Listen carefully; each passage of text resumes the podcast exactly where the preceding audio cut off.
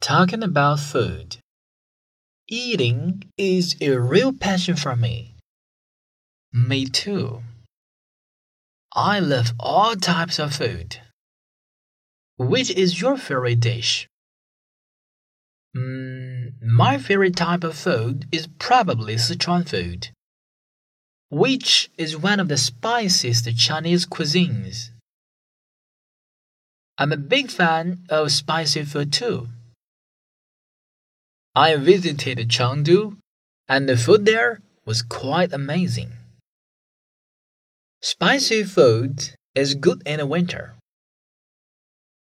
because it can warm you up when the weather's cold.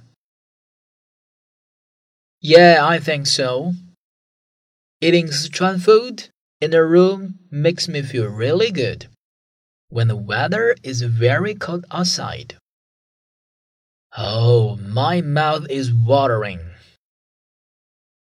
Maybe we can go to a Sichuan restaurant for supper. Good idea.